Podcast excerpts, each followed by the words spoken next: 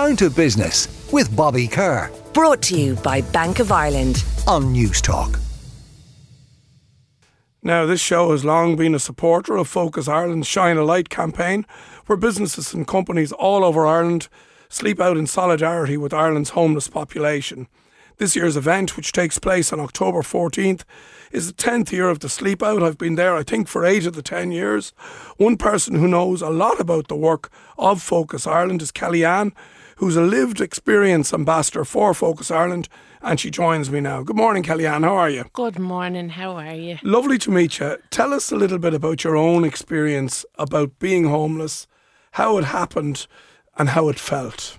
Yeah, well, thank you so much for having me. Um, I uh, was fostered myself at the age of four months old.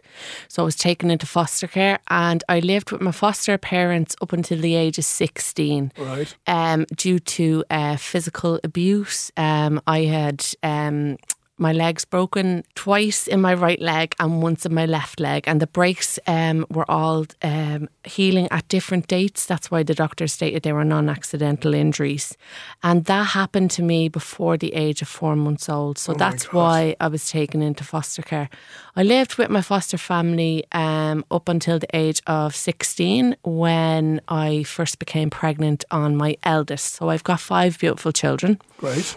Um, I had twin girls um, in the midst of domestic violence um, throughout the years uh, when I lost my twin daughter to cot death. Um, so we were so I, I became homeless first when I was 16 and when I became pregnant so my foster parents threw me out and then I I was in homeless hostel and um, sleeping uh, with um, missionaries of charity and um, then managed to get my own place because I had to wait till I was 18 because um, with social welfare and that you can't get um, any sort of help and support until you're a class as an adult.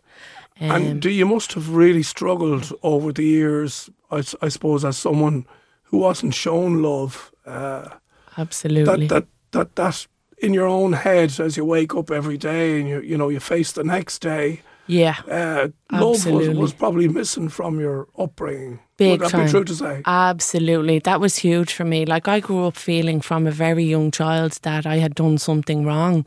And I think it was physically ingrained in me that I had, you know, it was physically um, ingrained in me that I had been. That, that there was something wrong with me, that I wasn't a good person. So I grew up with a lot of feelings of rejection. And I suppose one way of coping um, was going into like a, a fantasy world where I used to write on the back of my headboard, um, you know, like what my life wanted, what I wanted my life to be like. And I used to make little recordings. And that was my way of coping because my, my reality world was so turmoil. Right. It was, you know, um, so difficult. So I suppose I grew up then, especially being thrown out with foster parents who, you know, I thought, you know, loved me and that's why they took me in. But then I became too hard to handle for them because I got pregnant and that was so tough. Um, rejection again.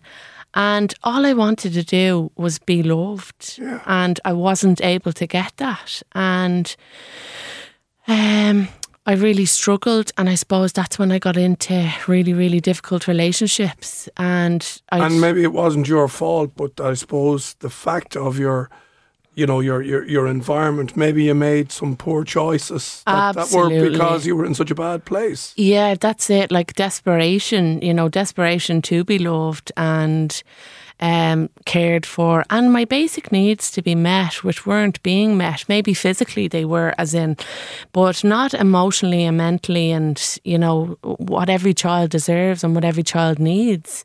That safety and security.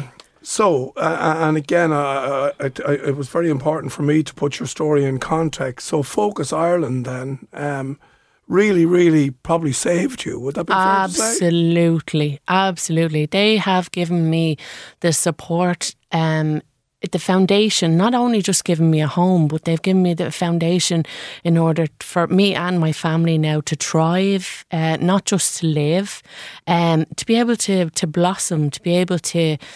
Um, own my own power in the sense of being who I want to be in the the, the world, be in life, um, giving us security, stability, um, uh, a sense of family, a sense of family focus. So on- you have your own home now. You I do. have, and I know your your two boys have already done the leaving cert. Is that right? yes, So you have stability in your life. You have the love of your five children, yes, and are things good for you now?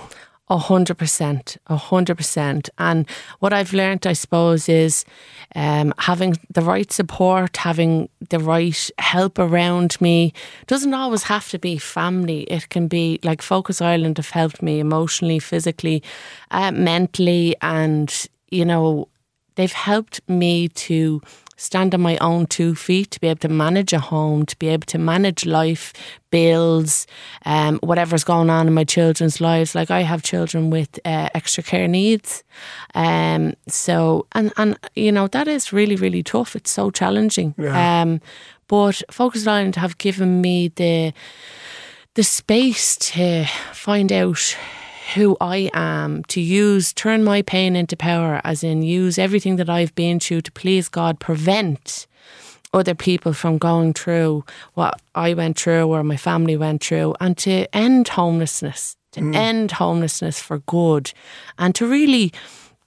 I am the product of you know eh, what the like I, I'm the living um you know I'm the living what's that word I'm the living Example, maybe. exa- example of you, you know how wrong things have been and how wrong with the Eastern Health Board, uh, the social workers, what things are not going right, and um, I am here to to show everybody that you know this is what's gone wrong and this is what we could do to make things better. And I think Focus Ireland are really, really doing that. They're listening to people. I'm an ambassador now for Focus Ireland, and they're listening to me. They're they're listening to my voice. They're listening to my experience, and they're using it to help create change, which is really, really powerful. Yeah, yeah. Well, look, it's been lovely to meet you, Kellyanne.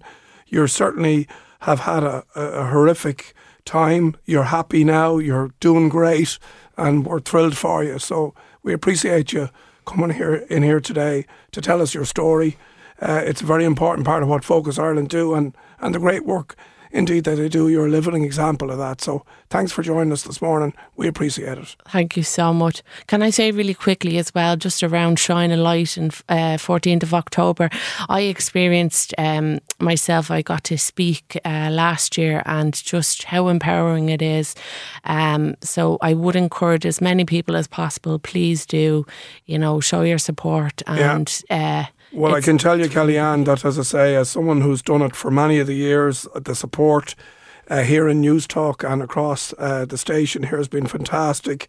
We'll continue to do whatever we can Yeah. uh, to, to, to talk about homelessness, to try and change it. And even, you know, we've spoken to Sister Stan, and, you know, she's a great lady and has done wonderful work as well. I'm sure you you know her well. but yes. just uh, this this is a subject that you know always needs to be at the forefront because it ain't going away and it's a tragedy and it's a blight on our society that we need to end. Absolutely. And if we all stick together, we can create change. Thanks very much, Kellyanne. Thank you.